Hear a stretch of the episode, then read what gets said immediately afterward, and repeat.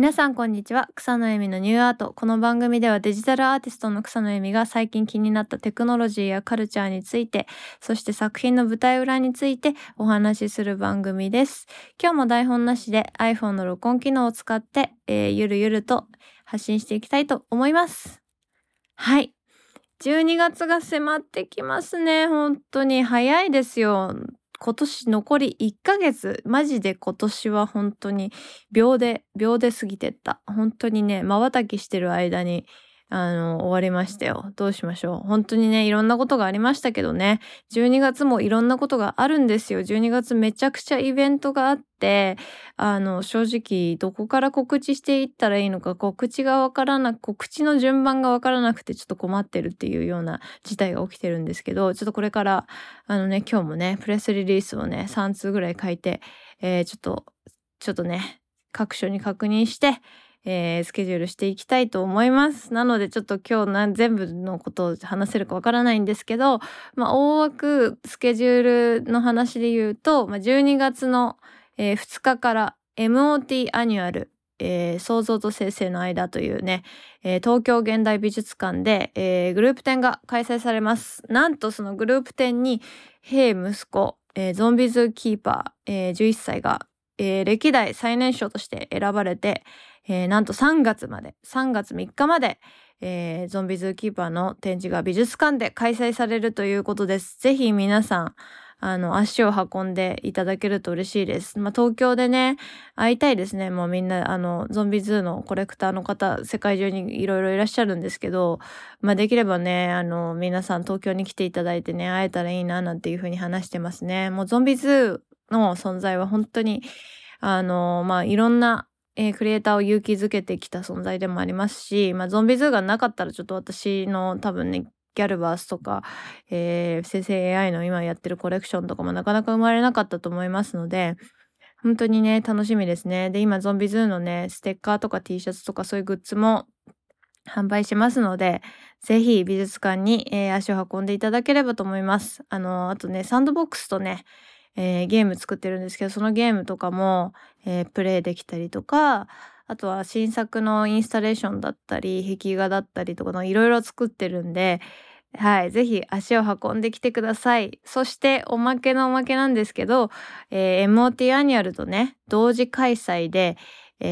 ー、イマジナリウムアワード。まあ、あの、日テレさんが新しいアワードをね、メディアアートとか、えー、まあ、デジタル事業に対象、デジタルのエンターテインメントとかを対象に、えー、始めたんですけど、まあ、そのアワードの審査員を私やらせていただくこととなって、まあ、ちょっと審査員展示というような立て付けで、えー、同じ期間に、えー、ホワイエっていう、まあ、廊下の、えー、場所と、えー、地下2階の場所で、えー、展示をさせていただくこととなりました。ちょっとこれ展示ではなくて紹介っていう形になるらしいんですけど、私の作品が、えー、4つほど飾られます。えー、どういうものかっていうとね、えー、ニューラルファットっていう、まあ、架空のファッションのヒストリーの、えーまあ、金沢21世紀美術館でも飾ってる作品の別バージョンの動画と写真と、えー、あとは AR の、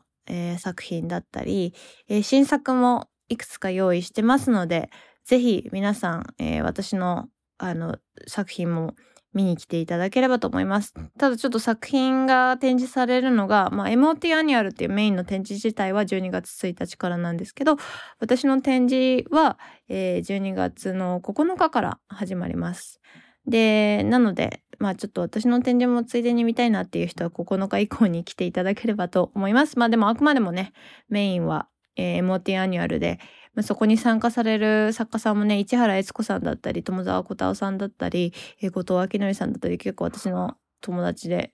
まあ、大好きなアーティストの方々がいっぱい出るんで、あの、ぜひ見ていただければなと思います。はい。まあ、それがね、12月の頭なんですけど、まあ、12月の頭、私、あの、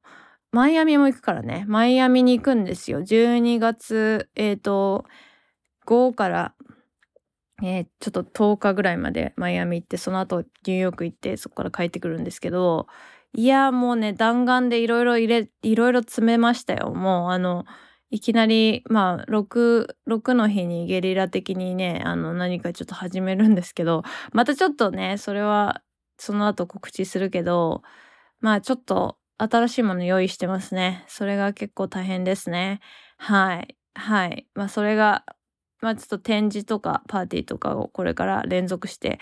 えー、行っていくと思います。まあ、マイアミからニューヨークに行く人がもしいたら、えー、来ていただければと思います。はい。えー、12月、あとちょっとですけど、ねもう、今年の振り返り、いろんなことありましたね。ほんと。うん。ちょっと、信じられないぐらいのスピードで、私の床は崩れ落ちながら、その崩れ落ちた床をこう駆け抜けながらジャンプして奇跡をいくら起こせるかっていうゲームをしてるような、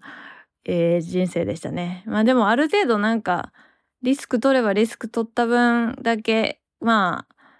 レバレッジも効いて、結構大きいジャンプができるなと思いますし、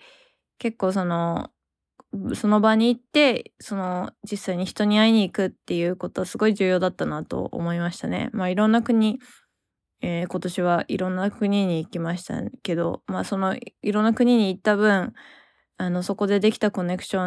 ンがこうすごく、えー、うまく働いて、まあ次のチャンスにつながってるっていうのがかなり実感できる年だったなと思いましたね。まあ魔法みたいなね、テクノロジーがたくさん出てきたというか AI でいろんなね、ことが可能になって、まあ、すごく、うん、なんか不思議な年でしたけど、えー、まあちょっとまだね、1ヶ月あるんで、ちょっと気を抜かずに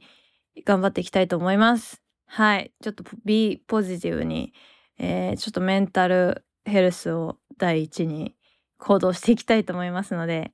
皆さんもぜひ、えー、12月へはい。ちょっと今年やり残したこととか、えー、やりたいこと、まずもしくは今年の自分のご褒美に、なんかどっか行ったり、どっかなんかちょっと美味しいご飯を予約したりしてみてもいいかもしれないですね。あんまり楽しくない忘年会には行かなくていいと思うんで、自分が会いたい人に今年中に会っておくといいんじゃないかなと思います。はい。皆さん、えー、今日も一日頑張っていきましょう。じゃあね